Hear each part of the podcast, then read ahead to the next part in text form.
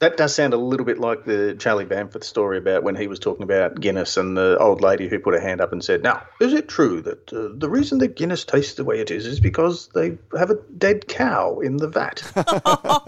And Charlie like said, my, Prince... my, my dear woman, that's ridiculous. It's two cows.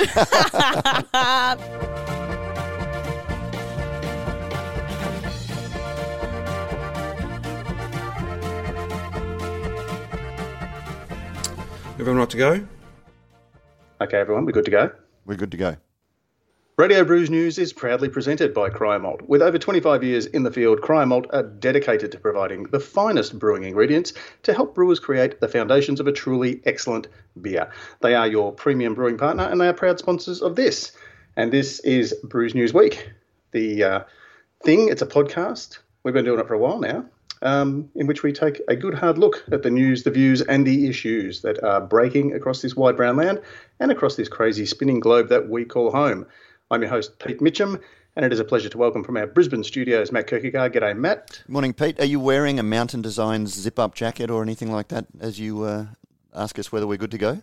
I'm rocking the Brews News equivalent of the North Face jacket today, which is the Radio Brews News, News Not Noise T-shirt. Ah. I love that he comes in uniform, despite that we can't see him.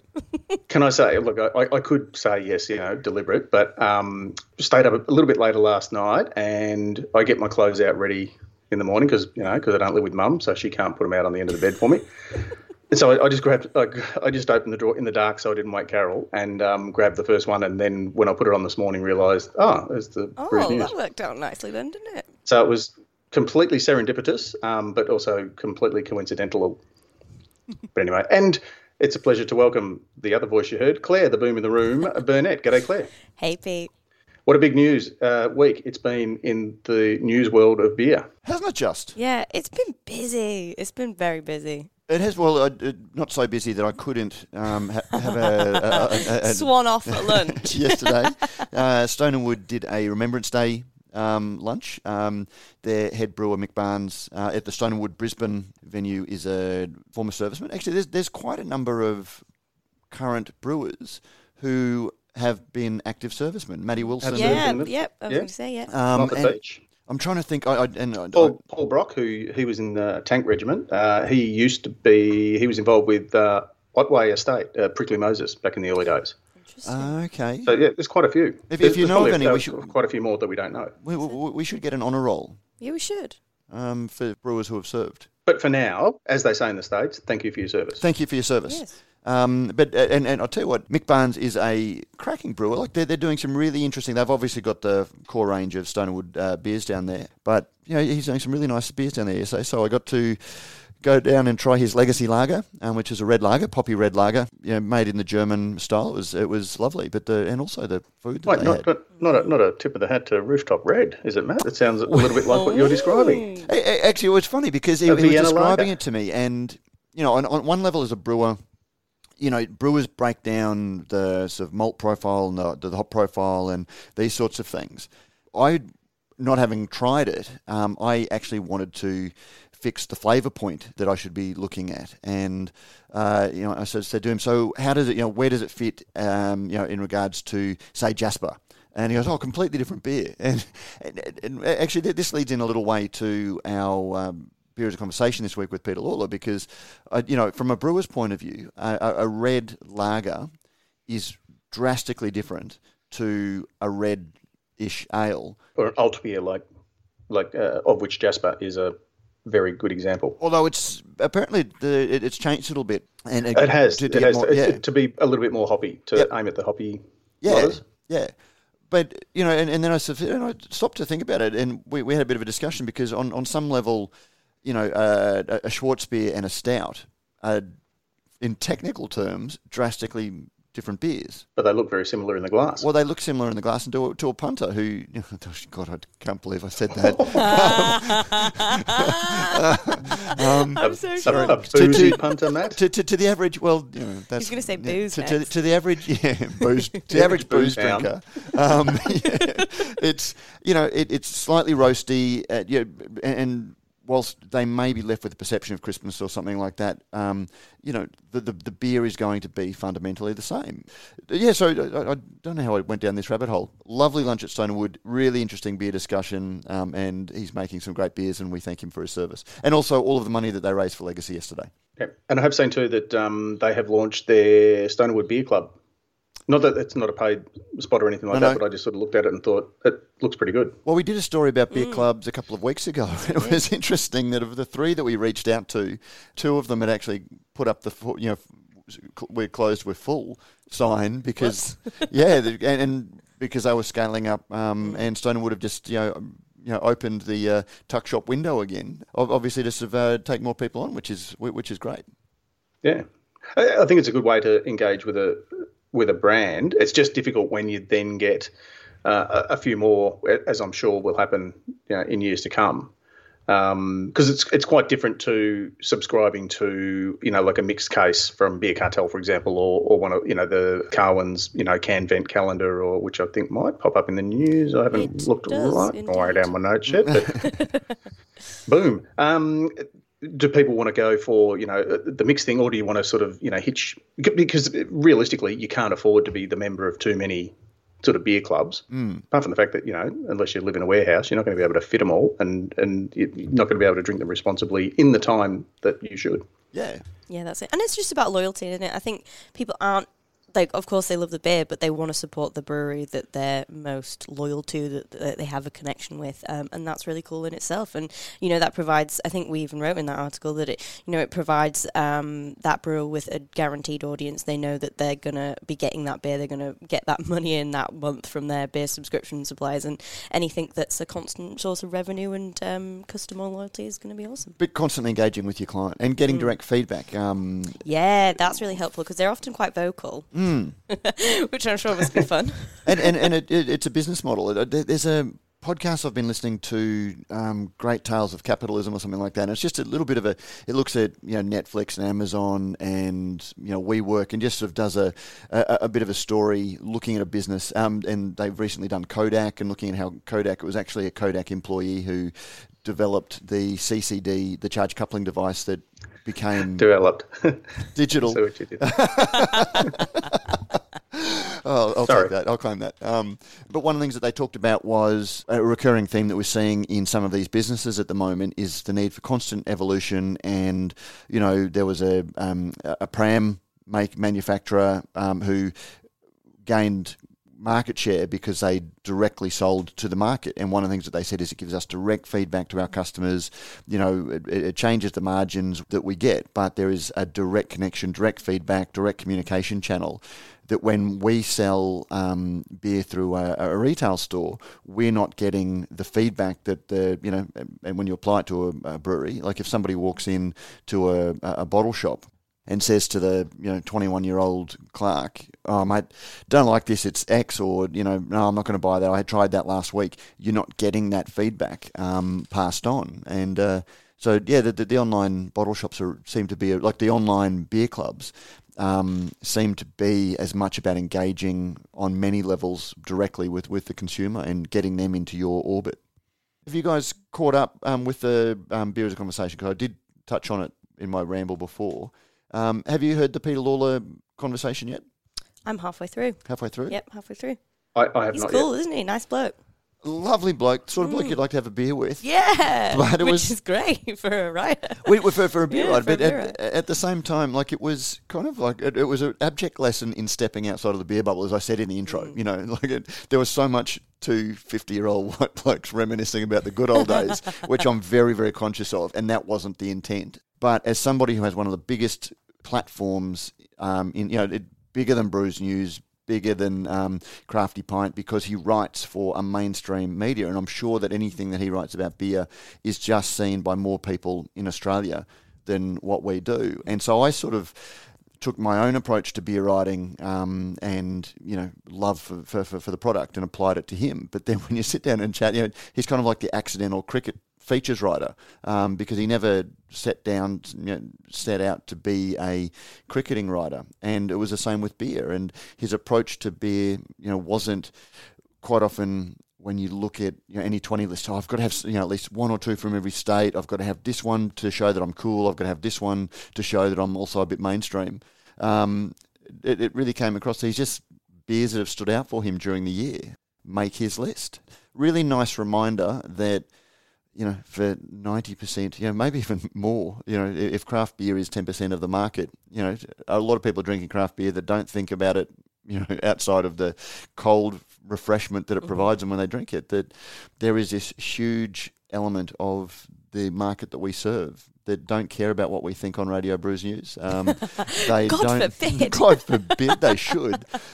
Um, and yeah, so and that's why we always say drink it responsibly, but don't take it too seriously. Mm-hmm. And and thank you to James, uh, and, and again, James Davidson, frequent correspondent to the, the podcast. Um, if you wanted better illustration of some of the things that Peter was saying, um, and you know, James, it, it sounded like he was initially going to sort of turn his nose up, you know, as the um, evolved beer snob. It's probably not un- unfair. Beer you know, nerd, beer nerd um, uh, that he's he's become. Um, you know, but then suddenly thought back to.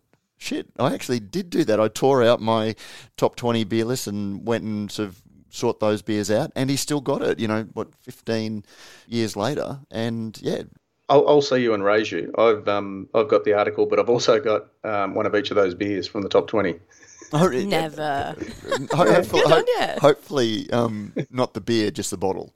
So you know my number's at least twenty now, for those who are playing along and guessing how many beers were in my shed. Yeah, a, a, a good read and um, and a good listen, I'm sure. So get on to Beer as a Conversation, because there's not too many left for the year. The year is almost done, and I'm, I know most people can't wait to see the arse end of it, but um, there's still a little bit more There's to nothing be done, magic and, about uh, December thirty-first, mate, unfortunately.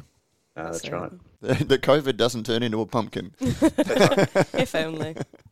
Let's start with the news. Uh, new board members at the I B A as Pete Phillip returns as chair. The I B A held its annual general meeting on the tenth of November, which saw two new full board members appointments, with Karina Steeb from uh, Prancing Pony Brewery and Claire Clouting from Gage Roads, elected uh, by the membership for a three-year term. The board also nominated two casual directors to the board, um, which were one-year appointments, and also asked Pete Phillip from Wayward Brewing to serve a final one-year term as chairman, and also Johnny Latta from Nomad Brewing to continue to head up the trade marketing group.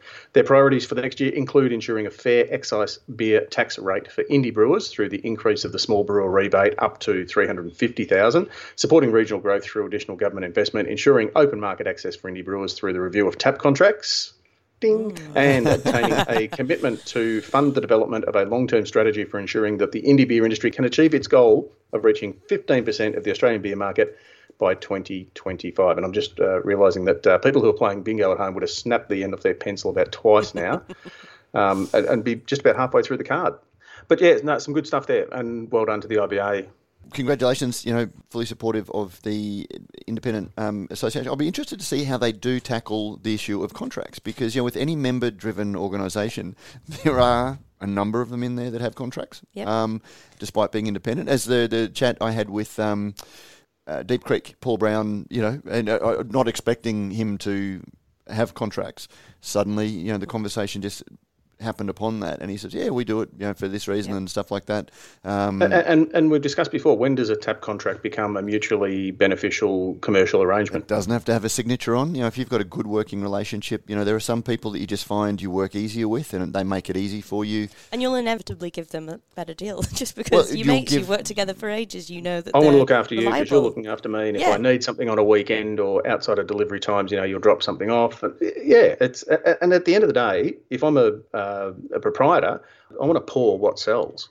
And, and, and inevitably that comes from relationships, you know, good relationships with, with good um, suppliers. If you've run out of one keg and order the next one, and so I don't have to keep sending, uh, you know, my ad sales guy out there at, you know, forty-five dollars, fifty dollars an hour um, to try and sell you that keg, you know, there's a business saving to me that I'll pass on to you. And, you know, w- whether that's signed or anything like that, but that's uh, yeah. I mean, I, and contracts are much more complicated than that. And there's a conversation with uh, Paul indicated, but you know, yeah. So it'll be in, it'll be very, very interesting to yeah. see. And ha- that seems like such, considering how much work I've sort of did in the first half of the year on tap contracts. Like it seems like such a massive hurdle to overcome anyway.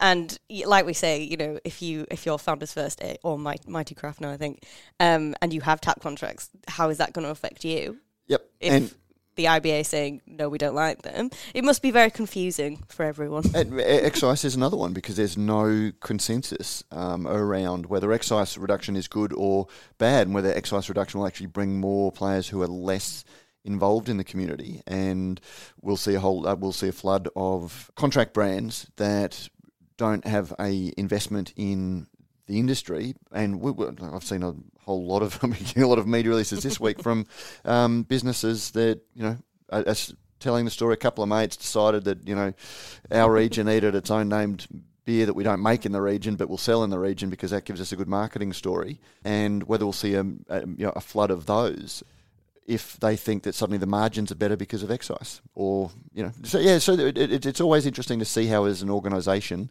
these things are, are dealt with, and yeah, you know, we we wish them luck as they do. And it'll also be interesting to see post COVID how the landscape changes, with uh, some venues perhaps re-looking at you know. re-establishing their brand, or saying, okay, we, we can't carry as many different brands, you know, we're going to um, rationalise our, our offering or or not open at all, or, you know, whatever it might be.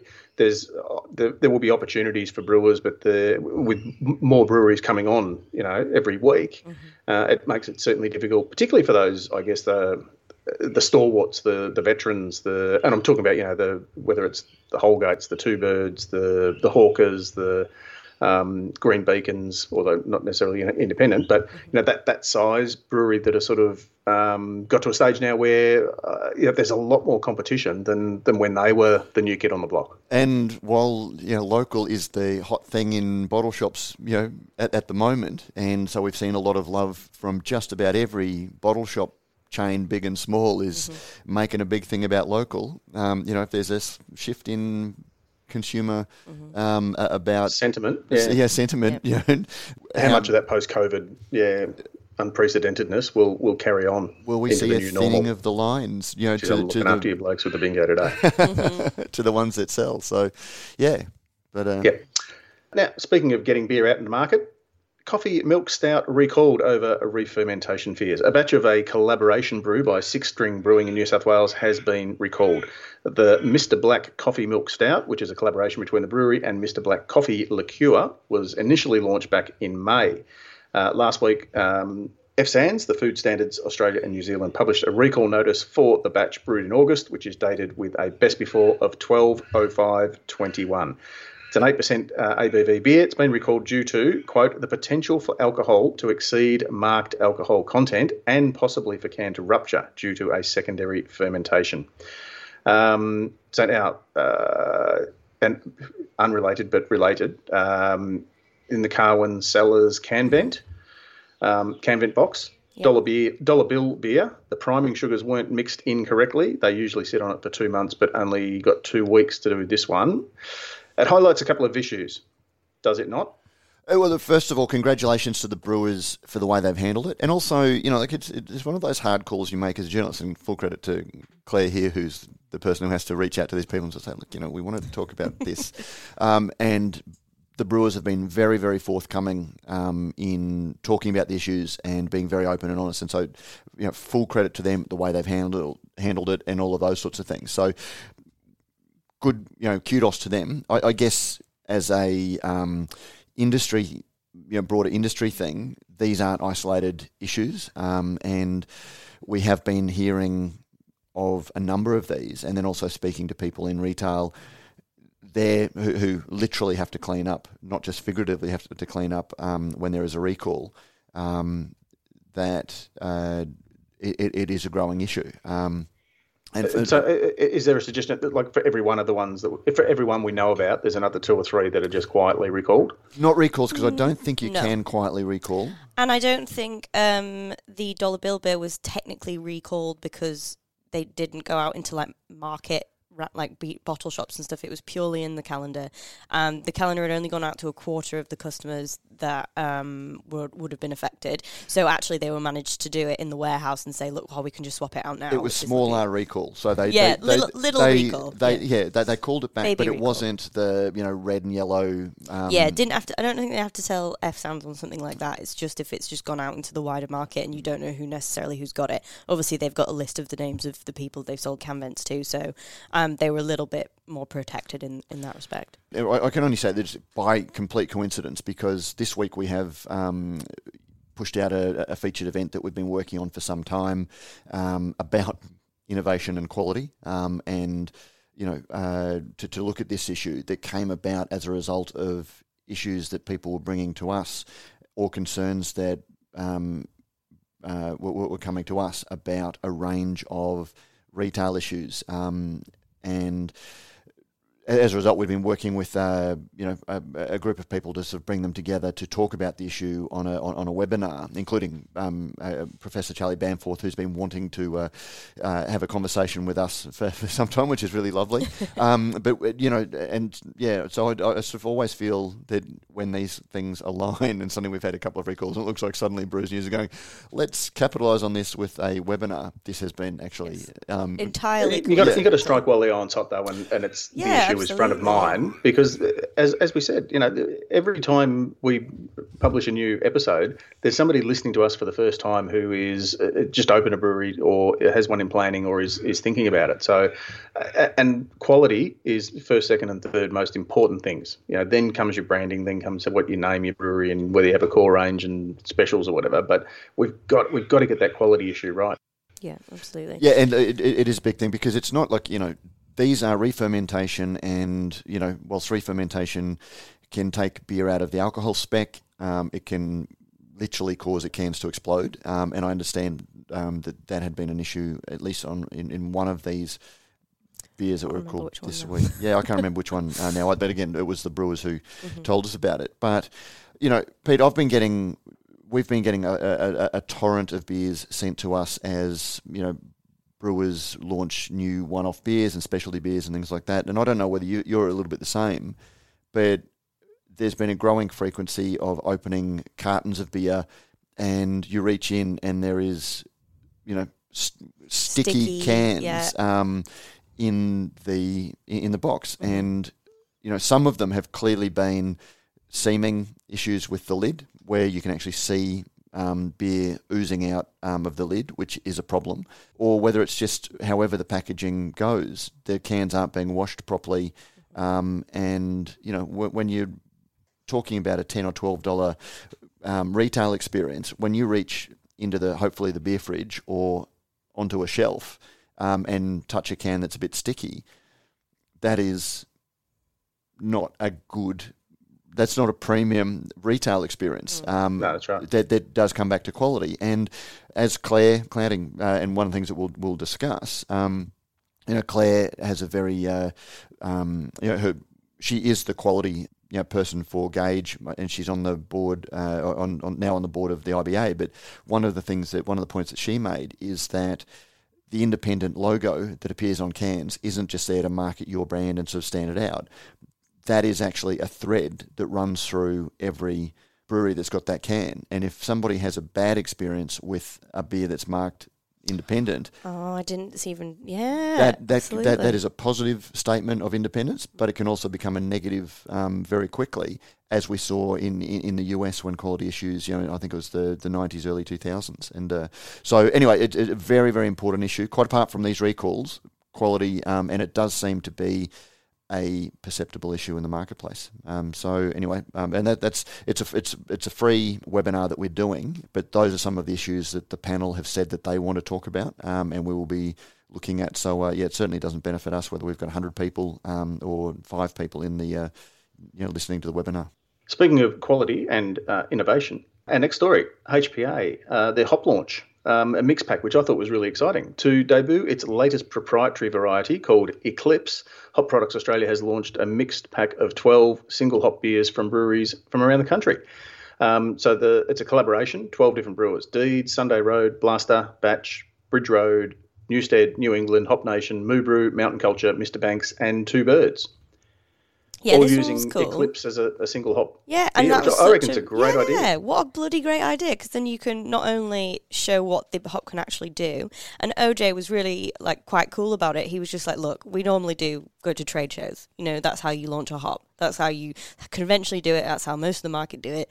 Um, and we just thought, like, let's do something a bit different. I don't think it's the first ever in the world that's done it like this, but it's definitely up there with um, what I've seen. And what a great way you get it out to customers who are going to be um, quite vocal craft beer fans, I imagine, that can talk about this um, hop in the marketplace. Uh, and then also get brewers to try it in a whole massive range of different styles. Um, and I spoke to D J McCready at Mountain Culture, and he was like, look, you know, we opened it and we were like, mm, not sure about this one, because it was kind of, it wasn't as like aromatic, I believe, as, as an, another hop might be, um, but then they used it and they were like, yeah, we're really happy with this, and they could use it in loads of different um, types of beers. They used it in a mid-strength as well as their um, Eclipse mix pack one, um, and yeah, I think everyone seems to be quite happy and quite interested and excited about this one, so yeah, well done H P A. I think it's a great um, uh, side benefit or a result of uh, places like H P A, businesses like H P A employing uh, brewers to, I guess, be that link between the, you know, the farm and the and the bar. Yeah. Um, or, or you can can speak brewer language, and, and I guess, you know, it, it's a more direct relationship with uh, with other brewers, and because um, I don't think five years ago, Matt, and we've been talking about the hop report every year for ten years, um, that we, you know, we we would have had something like this five or ten years ago. Mate, it, it, exactly, and it, you know, it's one of those hard things because, you know, this this was launched um, on Monday, um, and obviously there's a coordinated strategy um, where H P A had, you know, um, worked and got all of this out, and so on one level there is a P R element. Second level, there, you know, this is genuine news, and as we like to say in these parts, um, you know, your beer shouldn't gush, and nor should your news. Um, so, when you look at something like uh, you know, a new hop being launched and how you approach the coverage, you don't want to be, you know, gushing about a damp squib, um, but all of the podcasts that I've heard coming out of America um, recently, and by that I mean just about anything, you know, the seventeen that John Hole um, sort of runs, the brewers have name-checked independently and unprompted H P A zero one six, which is the new Eclipse, and talking about how excited they are. And, you know, that says a lot about the way that brewers are actually responding. Yeah, exactly. So well done to them. Um, keep an eye out for it in um, good retailers. Um, is it out yet?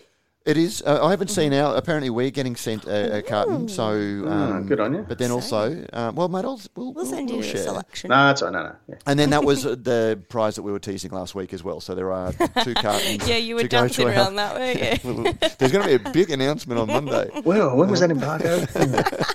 So hey, speaking uh, of embargoes, because we didn't get a chance to talk about it last oh year, God. last week. Um, Claire, have you ever had any experience with breaking oh, no. an embargo? Oh yeah, the the Queen of England's mad at me, effectively. We'll um, just add her to the list this week. I mean, yeah, literally. you you uh, won't be getting the card on your hundredth birthday. No, definitely not. If I make it that far. Um, yeah. So basically, we, you know, like the knighthoods and all that kind of stuff that come out, like New Year's honours, they call it. So I broke mm. an embargo on that, and I got a really, really angry call from like the Home Office or something. But my, I was like a baby journalist. I was like twenty-one or something like that. My editor had sent it, and I just put it up. I didn't look at the embargo at the bottom, and I was like, "You idiot, Claire." So I've never ever done that again. Um, you'll be pleased to know. That's what lesson happened. Learned. And, and, and, and instantly, like we, we like embargoes um, are often used to give journalists a chance to do the story, you know, dig into the story and not respond just once it lands on your desk. And it, it, it is a very help, helpful tool. Um, but then it's also used, you know, so suddenly you see every beer publication launch the same story at that at, at the same at the same moment, and uh, or um, sometimes earlier. Well, yeah, so we we didn't actually um, break the embargo, but apparently others did.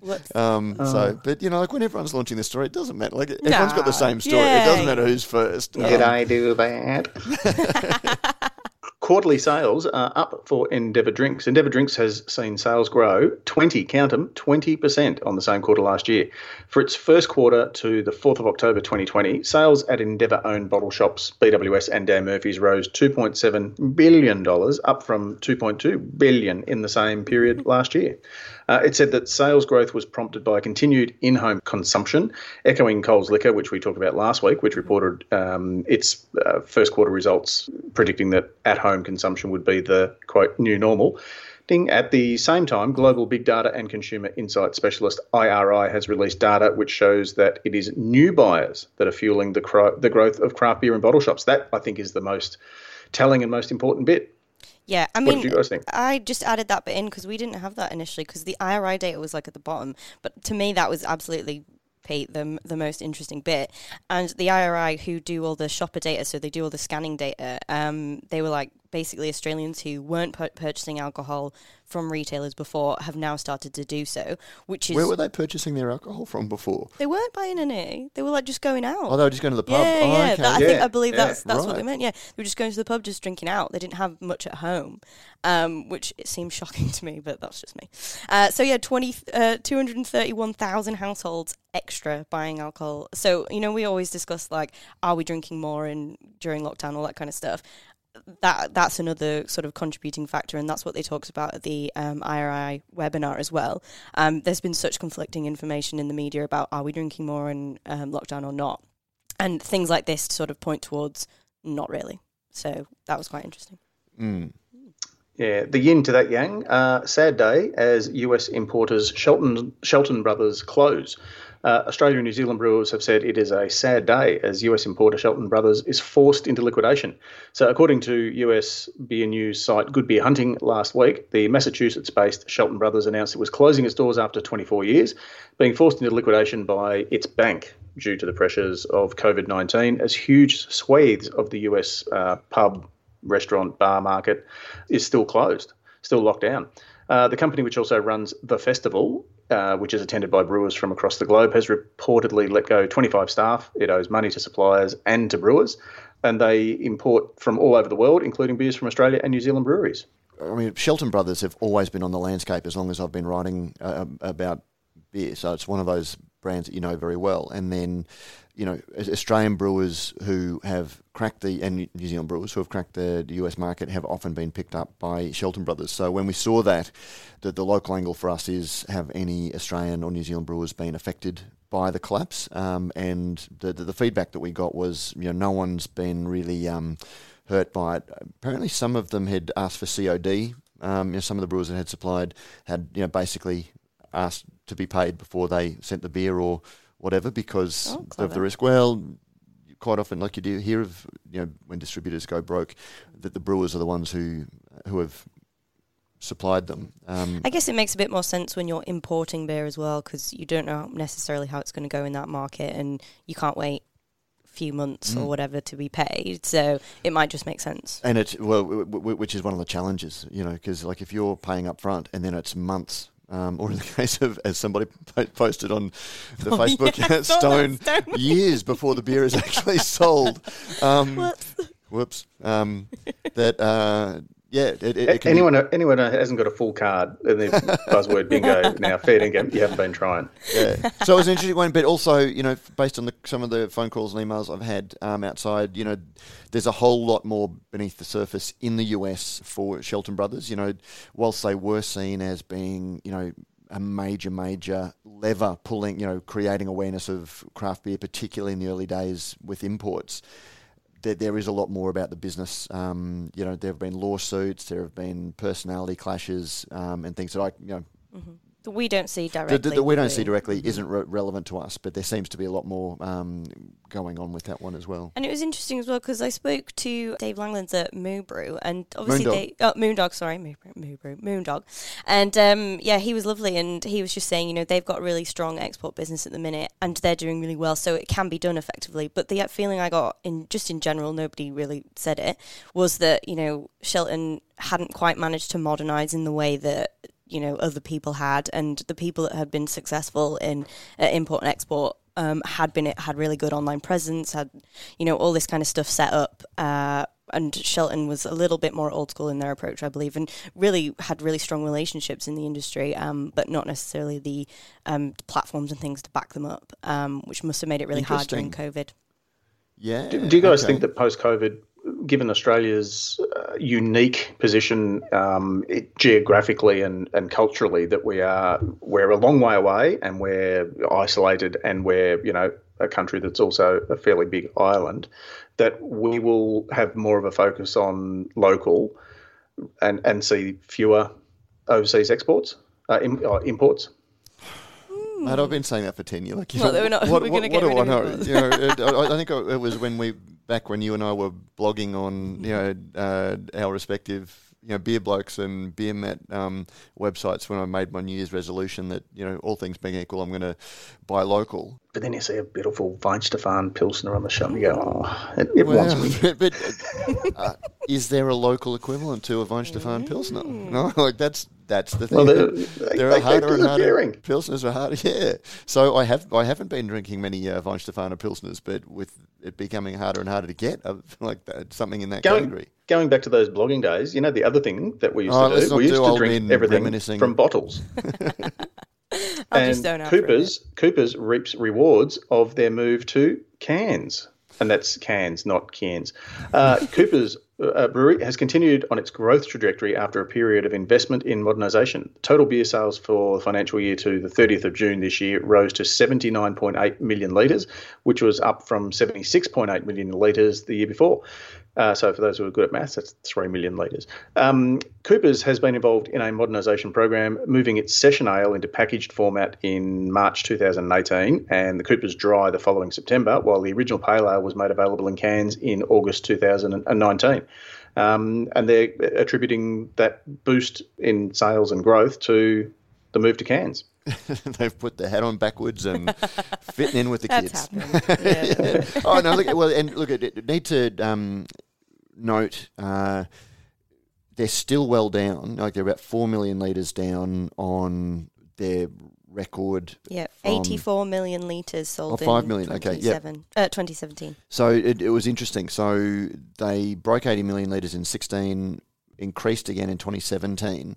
Now, twenty seventeen was an interesting year because it was early in that year when the gay marriage um, yeah, I've story heard about broke. This. Oof. And so on the figures, it didn't seem to hurt them, but also we don't know whether for the first nine months they were mm-hmm. tracking it being much higher and yeah. then actually fell in the last quarter because the next year, the next full year that didn't include the, you know, that they had dropped significantly. Um, and they, they also were producing Brooklyn, which then went to Lion.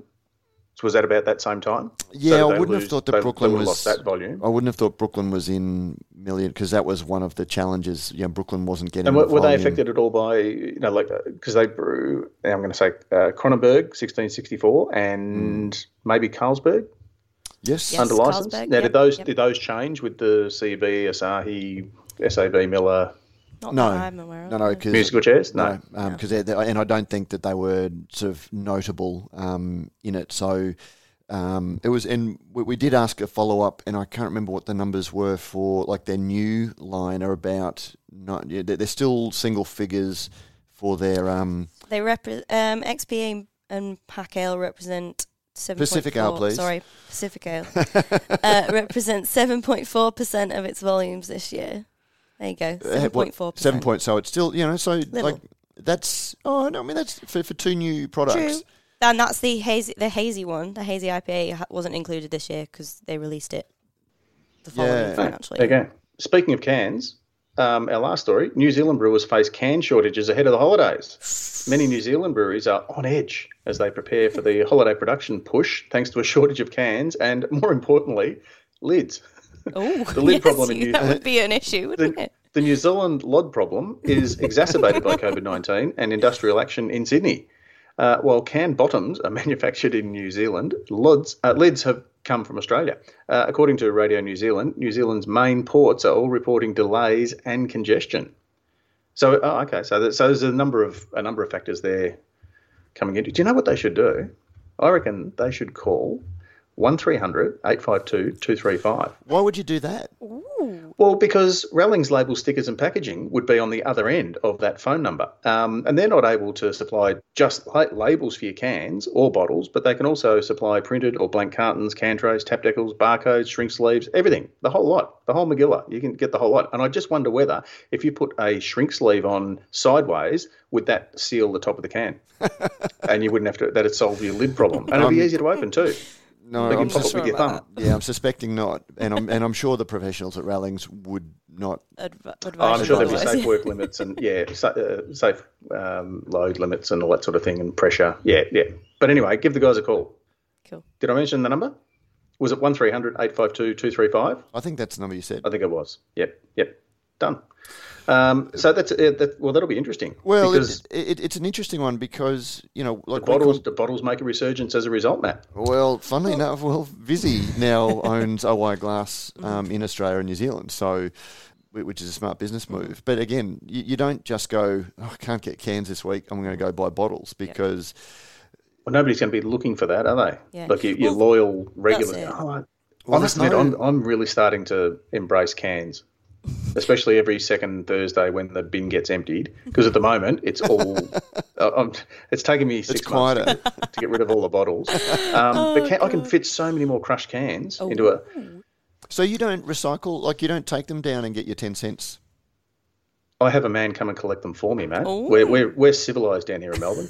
Every second week, blue lid bin in the city of Knox. Um, you put uh, all of your okay.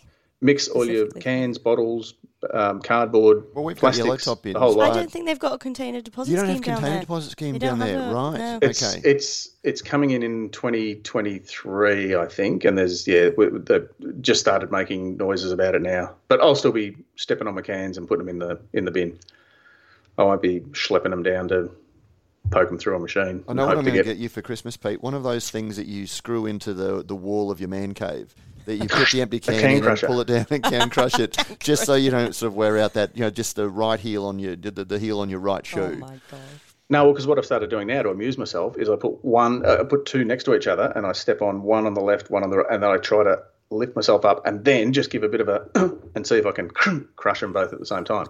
You are crackers. You are easily amused. Anyway, um, let's amuse you. Lockdown. We've been in lockdown for a long time. Yes. That affect, affects, affects different people differently. um, and on, sorry, going back to the actual glass versus cans thing, um, and one of the New Zealand brewers made the point that if they're listed in, like, retailers, you can't just say, oh, well, we can't have any cans. Oh, so, you can't just... Yeah, you yeah. Can, it's technically a new product if you do that, and so you have to go yeah. through all the same processes and...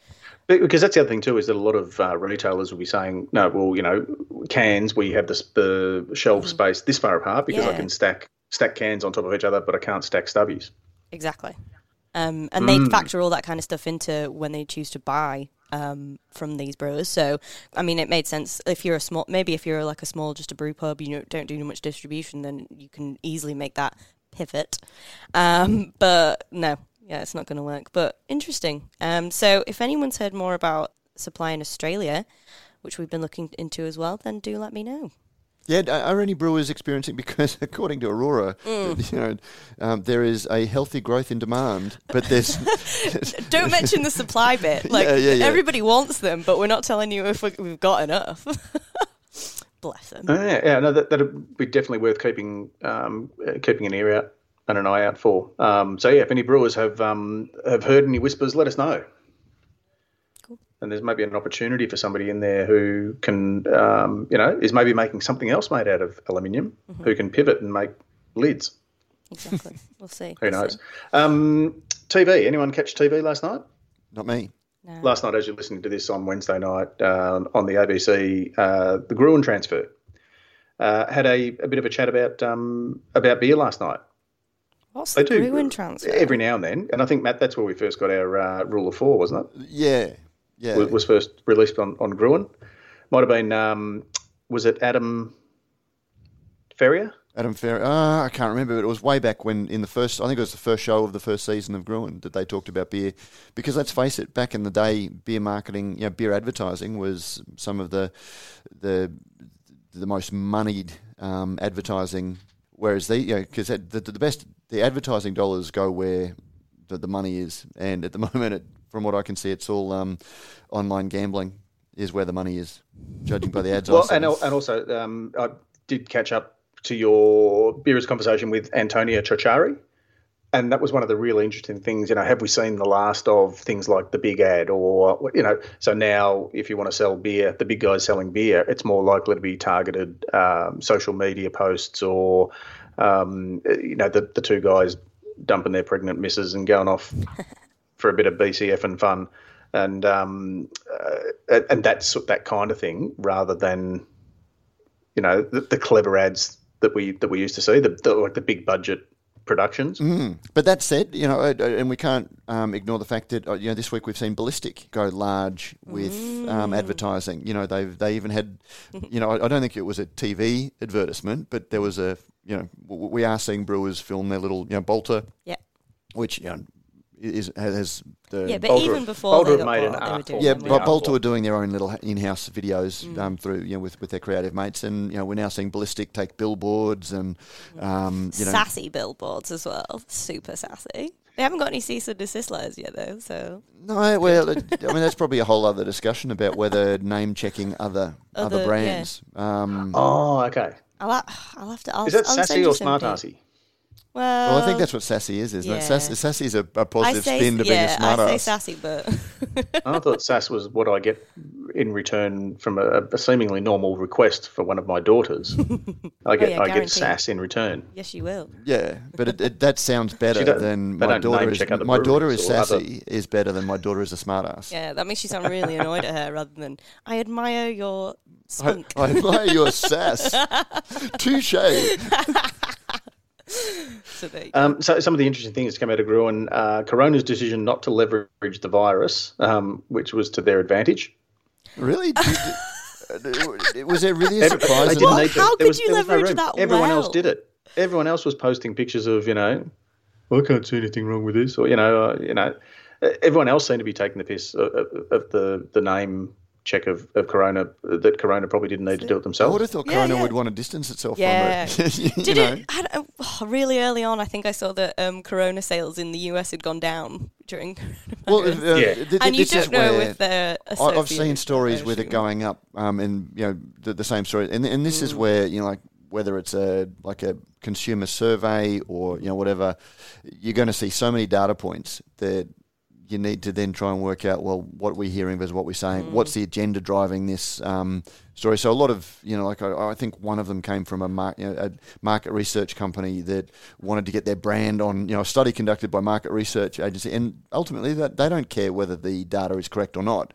They just want to get their name on mm-hmm. the survey. Yeah, um, yeah, yeah, because then they get the clicks and they get references, as, you know, as reported by X, you know, in the mainstream media. So it's free advertising for them, and the data is just unreliable. So I, I still don't know what it is, but I can, you know, I'm not surprised. I'm not surprised that they're distancing themselves from it, socially yeah. distancing themselves from it. Now, oh, good, yeah, nice. In that case, it's time to dive into the mailbag. All our letter writers will receive a Deblu Bakes cookie and go into the draw to win a mixed six-pack, thanks to our very good friends at Beer Cartel, who sponsor or, our um, letter of the week. Mixed carton What's of uh, Eclipse. Oh, oh, oh, okay. Um, don't forget, you can also review us on iTunes, or you can send us in an email. You can comment on the Facebook uh, group. Uh, just you, if you're not a member already, jump on, search for Radio Brews News, use the password Soapbox. Email, letter, comment, all those sorts of things. Everyone... Uh, is um, eligible for our beer of the uh, letter of the week. And the first one. Um, it was actually a text from Mike, and I do have to apologise to Mike because he sent me this the Friday before last, and I thought, oh, I'll reply to it on Monday because it's, it's work-related.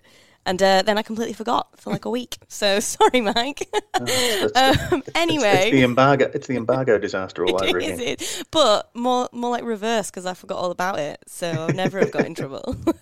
Well, now um, well now Mike gets clear air, whereas last week or the week before it would have just been all mixed in with the other Guinness stuff. Exactly. Um, so, yeah, so and that that's exactly what it was about. Uh, was listening this morning um, and around the Guinness thing in Indonesia, if I'm recalling correctly, the biggest market for Guinness is South Africa and Africa. Correct. Um, I believe they have a brewery in Nigeria. Nigeria. That's it, isn't it? It's the second biggest market for, for Guinness outside isn't of Isn't that mental? Dublin. And I believe the beer is made on sorghum there as well because they use the local grains for oh, the base beer. There you go. Yeah, yeah, and it's a, I think it's a green label. Ah, there you go. Um, and he says, yes, super interesting. Max is super interesting, given their climate. Um, there's a fantastic brand ambassador for Guinness, Donal, and he's a great guy to listen to. Um, have you had him on the podcast before, Matt? I Ma- don't Mike think we have. Mike suggested you might have and done, And I but... think that the spelling of his name might be wrong, because when I went looking for him, um, there was someone with a similar ah, spelling who's a him. brand ambassador who I think comes to Australia every now and then to yeah. – um, and I don't think – I. I couldn't find it in our records, um, oh, okay. but I know that they do have a couple of people who are, you know, yeah. you know that that perfect blend of entertaining showman, knowledgeable brand ambassador, um, yeah. but ultimately they're just spruiking the, you know, um, they're telling you the line that sells them. That sells well, them. They're, sell, they're, um, they're just well, selling suds. But they do it so beautifully that, you know, um, you don't always I'll care. Live, yeah, I'll take that one. Um, apparently he was telling Mike how in Africa, because they don't plug in fridges due to the cost, Guinness sells amazingly because people would rather have an ambient stout than an ambient lager. Very good point. Fair enough, fair enough, yeah. I would. That does sound a little bit like the Charlie Bamforth story about when he was talking about Guinness and the old lady who put her hand up and said, now, is it true that uh, the reason that Guinness tastes the way it is is because they have a dead cow in the vat? And Charlie like said, my, Prince- my my dear woman, that's ridiculous. It's two cows. and just and the way Charlie tells the story, it's just, you know, he, there's a lot more lead up to it and all that sort of thing. But it's just, and it's just one of those things that, you know, um, Guinness came about because there was a fire and they, they were tight asses and didn't want to throw the grain out, so they just throw it in burnt and then, oh, look, we've discovered Guinness. So I think it's a lot of those things, you know. I, I doubt that they're not plugging their fridge. Well, I don't doubt that they're not plugging their fridges in, but mm. I still I think I'd rather have no beer than a, a warm stout. I don't know. Well, no, but again, I, I don't. I don't want to have a warm stout, but then in thirty-eight degree heat. Well, but if you're able to sort of, you know, if you've got a in-ground cellar or something like that where you'd, you, you're lower than mm. the ambient temperature, yeah, but it's still not – like it's not refrigerated, but it's not hot. Um, I, I can understand the logic, and I think that that's quite believable. That's it. Or if you wrap a Coolgardie, uh, you know, safe around it. Um, you know, the bit of um, – what, what's the material – hemp hessian. hessian around, and you wet it and it evaporates and cools down to get it to a temperature that makes it, you know, acceptable. Email from Pete Bradley at Big Shed Brewing Concern, Claire. Um, Peter says, thanks for the work that goes into the podcast. I'm a commute listener and the one hour cook limit covers my return drive to Big Shed Brewing Co. every Friday. Uh, listening to your last podcast, the statement was made that most beer awards in Australia were delayed and scrapped other than the Indies and the Queensland Beer Awards. Ah, well, the Royal Adelaide Beer and Cider Awards are definitely all go, with the judging panel led by Stephen Nelson scheduled to meet together in person at the Adelaide Showgrounds to judge entries on Wednesday the eighteenth of November and Thursday the nineteenth. The presentation of the awards will occur in conjunction with the Adelaide Beer and Barbecue Festival on the fourth of December, everyone. Well, that sounds lovely. And they also had the Perth ones. Do we yeah, no, yeah, no, no. We, we also got a, a message um, about the Perth um, awards oh. that we forgot as well. So Whoops, sorry, guys. Let, let's just admit that we got it completely wrong. We got wrong. it utterly wrong. Yeah, yeah. Apologies. and and thank you to everybody, to all of the uh, various state, um, you know, people involved in the state awards. Um, oddly enough, we did cover on Brews News, like we wrote about them. Uh, on oh, Brews okay, News, yeah. But then all had mental blanks when we were talking about it last week. Yes, um, likewise with Amber Ales. Apparently we didn't mention um, oh, yeah, we as many as we should have. Speaking of which, James Davidson um, it, in the Facebook group. It, it, sorry, and, and we've moved on from, from Guinness, but oh, yeah. um, there was also something posted in the Facebook group today mm-hmm. that apparently the Guinness uh, Zero has been recalled. What? Oh. Breaking news. I was going to throw that in when we were talking about beer recalls and something, because it's not just small independent brewers, it's big oh, brewers yeah. as well. Um, Microbiological contamination concerns. Of is there alcohol beer. So I don't know whether they pasteurised it or not. Um, and Ooh, obviously you being, would have thought they would. It's not available here, so it's uh, it wasn't really on our news beat. But um, thank you to Brendan Coffey, who, who shared that uh, link um, this morning. Interesting.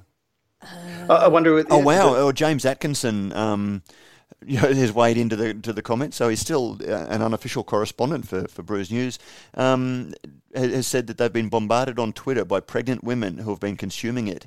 There's no margin for oh, error with a product like this. Sugar. Oh, no. So if it's re-fermented, um, because if there's... So micro- is the problem that it may not be zero? that it's creating alcohol or that it's a bacterial infection and it's dodgy. Well, this is a, a an a English Sky News problem. It just says it's microbiological contamination in some cans. Yes, some cans might be unsafe ah, okay. to consume. It only affects the non-alcoholic version, um, but if there is, you know, if it is micro, it's either oh, you know going to be bacterial, um, or it's you know yeast is often regarded as micro as well. So it could have, um, if it wasn't pasteurized oh. and it's re-fermented, then it could have taken it outside of the, um, you know. That, that oh whole God. re-fermentation I'm, thing. And I mean, if some a brewer like Guinness can do this, whoa. It's But it's a brave new frontier. Like mm. was, um, there are so many, and, and we are going to be launching a um, another event. Um, this isn't a tie into that, but...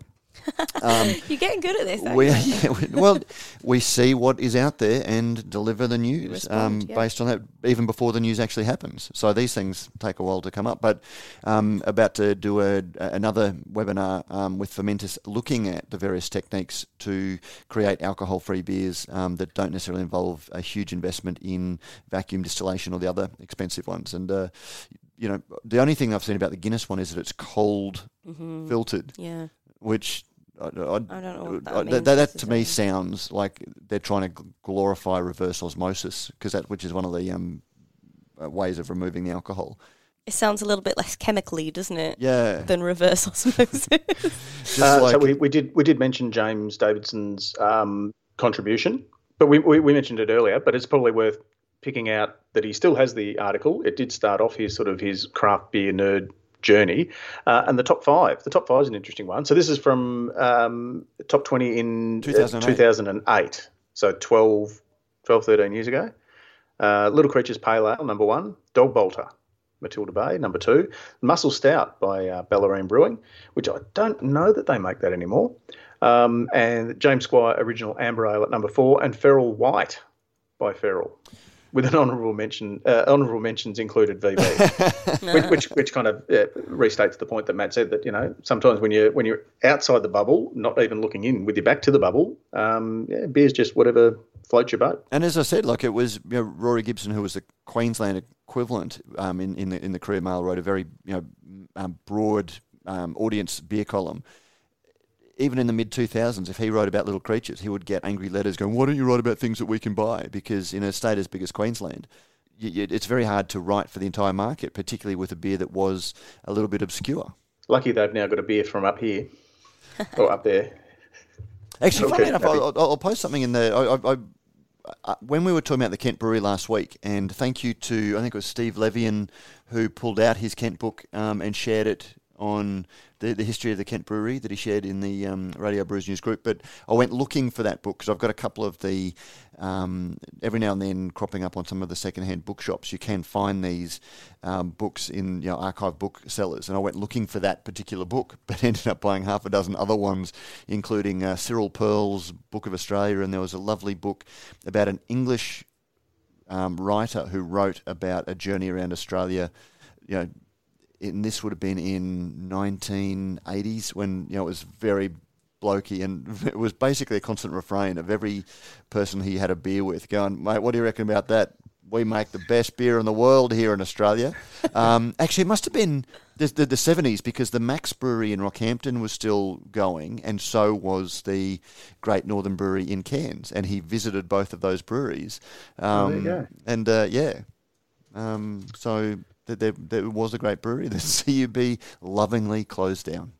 And I, a shout out to uh, a shout out to Brad Rogers, who I'm pretty sure, if memory serves me correctly, uh, may have even started his brewing career, or uh, certainly early on at the Kent Brewery. And I reckon he went from there over to F one J one to do uh, to brew Fiji Bitter. Um, well, that was he was at Masthead.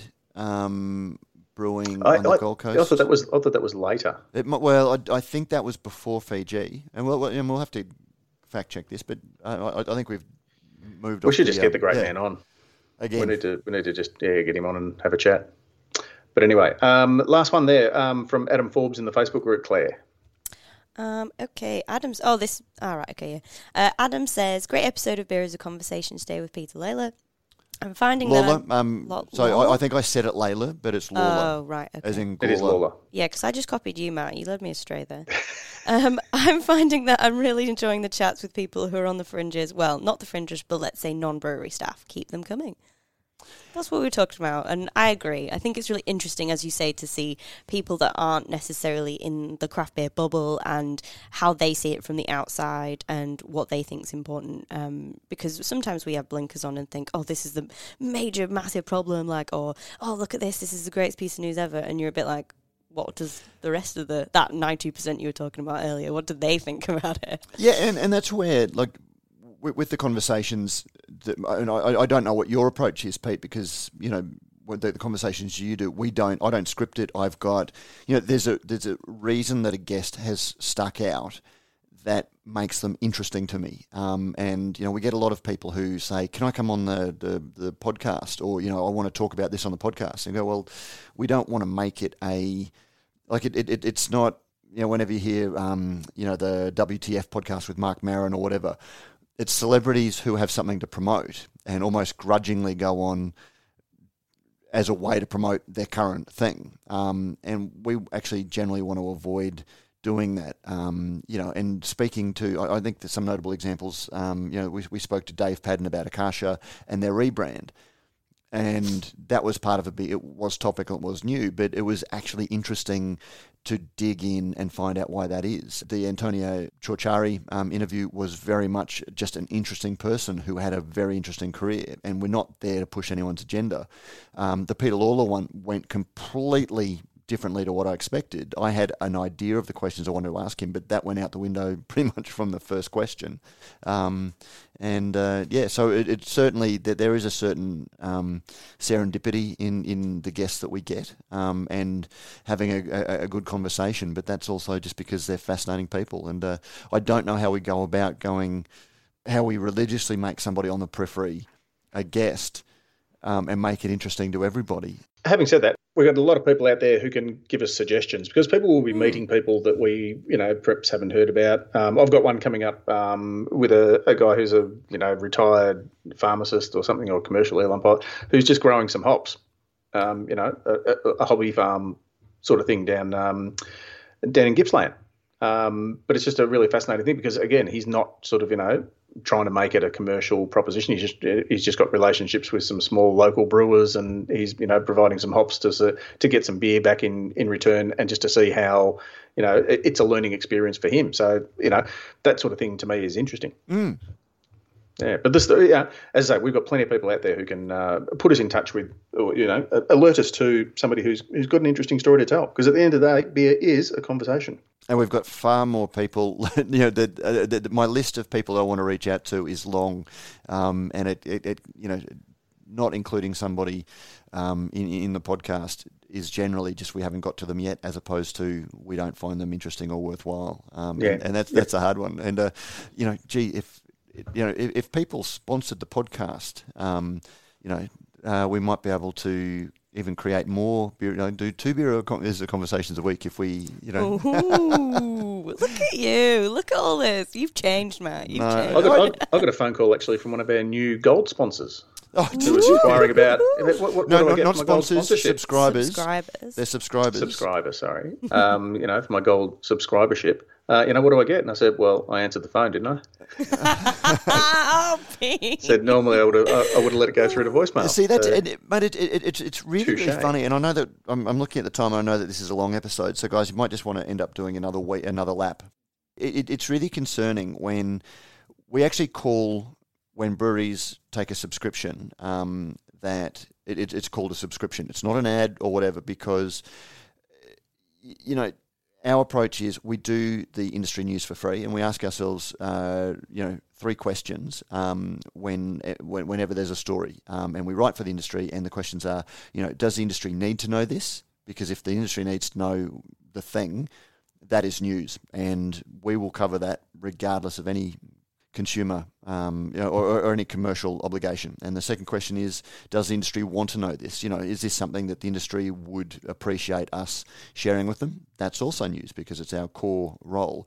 The third one is, does somebody want the industry to know this? Then, you know, if the, if, if it's no to the first two, then I'm sorry, that's an ad. Um, and we pay pay it. Um, and th- there is a mindset these days that public relations role is to create content for people, and that if you get your story in the news, you have somehow managed to game the system and create awareness, or you get your news out there without running an ad. And I'm sorry that if you're using somebody else's platform to um, promote your product, that is advertising. Some people manage to get free advertising, but it's not free because you've paid a public relations agency to create that for you. And, you know, all of these young disruptors who think that they're doing something different, um, if you're paying for public relations, you are paying for an ad. It's just in a different format. The problem is that when you shift your advertising spend to public relations people and not to the platforms that you want to be on and have things that are transparently advertising, you are actually undermining the ecosystem that drives down. So if you look at, um, at, at the moment, I'm seeing all of these, you know, the six best brewery tour companies in in a region. You're going, well, there are only six. You know, the thirty-two best seltzers. Um, those are businesses that are desperately trying to get clicks um, with shit content that is purely trying to get their Google S E O up. Um, and, you know, look, completely, this is an ad for Brews News and for businesses that, you know, support us by advertising, because that allows us to do the news that we do. Sub- subscribing. Um, oh yeah, well, well, take take a subscription, and in return for your subscription, we get we'll keep doing what we do. Um, the the only benefits that you get as a subscriber is you, you get included in our weekly new beer roundup, which is just basically, it's not a review, it's a summary of your media release about your new beer. You get free job ads, and you get um, you can send us media releases if it doesn't fit those tests, um, and we're not going to run it as news, we're not going to tell anybody it's news, but we do have that media release stream. But, but Matt, it, we should point out, it does come with a word of warning. If you're going to put out exploding product, you are going to get shit canned for your shit cans. Oh no, no, no! We will cover the story fairly, but again, like we had, uh, you know, like a, a big company that um, didn't like a story that we wrote this week, so say, well, you know, this is going to make it very hard for us to advertise with you. I'm sorry, even if you were advertising, this was a story that had to be covered, and we don't care, we can't care whether Um, you're going to threaten to pull your advertising or not. So, sorry, that was a very, very long bit of a... A very long way of saying I'd like to thank our subscribers, Cryomalt, Rellings Label, Stickers and Packaging, and our good friends at Beer Cartel, who subscribe and look after us. They don't sponsor it. They don't advertise it. Oh, no, oh, no, they no, are no. supporters. they they, they oh, advertise. They advertise. But if, if you look at the amount of Cryomalt content, you, you know, that's in, in this podcast, outside of us saying thank you. And, you know, if you're a listener, if you're a brewer and you appreciate this, we hope that you appreciate the fact that it is because of the advertising that Cry takes that supports this uh, podcast that makes it possible. And that was an ad. That was a paid ad for Australian Brews News. Thanks, Matt, for being part of this one. Thank you, Pete. Thank you, Claire. Cheers, Pete. Thanks, Jimmy, for not turning up again. Going to have to start docking his pay. What a slacker. Kids today, I'll tell you what. We might have to start paying him so we can start docking his pay. Maybe it's um, our old uh, work ethic, but, you know, we turn up week in, week uh, out. So do I. And I'm even younger than Jimmy. So look, I won't go into what's on this week for you guys because I'm sure it's sunny up there and there's beer to be drunk, so enjoy it. Um, so uh, I'm your host, Pete Mitchum. It's been a pleasure yet again, and thank you to all of you for listening, for contributing, for commenting and emailing and all that stuff that you do. We love that you love us, and we love that we can keep doing this, um, which we'll keep doing to the end of the year, which, Matt, dun, dun, dun, it, the countdown's on. It's We're halfway through November already. Um, have we got any plans for our last, last episode of the year? And well, when will our last podcast episode be? Joe informs us that the eighteenth of December uh, is going to be our three hundredth episode. And we oh, were looking, we yeah, and uh, Joe's going to be on leave, so that'll be our last formal pre-record um, podcast. Um, Nicely edited, yep. But we were actually thinking that perhaps on, because we record this the day before, so the seventeenth will be the day that we record that. So a week after that will be Christmas Eve, um, the twenty-fourth. So Joe will be on leave, but we were toying with the idea, listeners, of having a live Christmas Eve, um, sit around the mistletoe, drinking our eggnog, um, stouts, and um, just doing a live podcast, um, maybe at five o'clock that afternoon, that we don't have to worry about editing because it went out live already, and doing a um, live so podcast. Similar, similar to what we did with the antidote. With the antidote, so yeah. Um, okay. So if yeah, anyone I wants like to just idea. sort of sit in, sit around the Christmas tree and sing Christmas carols with us, um, let us know if you'd like to, and you know we'll certainly go to the effort if there is interest in having something that you guys can then actually even phone in and uh, you know in, in hello caller, um, long time listener, first time caller. Uh, Oh my God, that would be great. Because we, we do have the technology to do that. To Matt. Yeah. I've been listening to Radio British News for one hundred thirty-seven years. When I, the onion that I had on my belt was... Oh, God. Now, anyway, um, I, God, we, uh, Joe, we what can you make of this? But thank you, Pete. Thank you, listeners, no worries for putting up with us. Drink fresh, drink local, wash your damn hands, look after each other. And if it comes down to a choice, choose kind. And we're out. Boom. Oh, subdued boom. No, I could, well, none of us have got energy left. After, after that, oh, one eight hundred boom. I'll do it like that next week. Wow, chicka, wow, wow. All right. Or, or boom, chicka, boom, boom. Oh, I like that. Yeah, that'll do. Uh, good luck with this, Joe. one eight hundred boom. Poor Joe. Don't forget, if you like what we do here at Radio Brews News, you can help us out in a number of ways. You can sponsor the show either by a small monthly contribution or through a one-off donation. You'll find details in the show notes. You can also review us on iTunes or whatever your favourite podcasting service happens to be. Let us know what you think and help others find and discover our shows. Finally, you can tell us what you think about what's going on in the beer industry by emailing us at producer at brewsnews dot com dot a u. All letters received will receive in return, as by, by way of thanks, a Brews News bottle opener. And thanks to our very good friends at Beer Cartel, the letter of the week will receive a mixed six-pack of great Australian beer. We love hearing your thoughts on the stories we cover because, as you may have heard, beer is a conversation.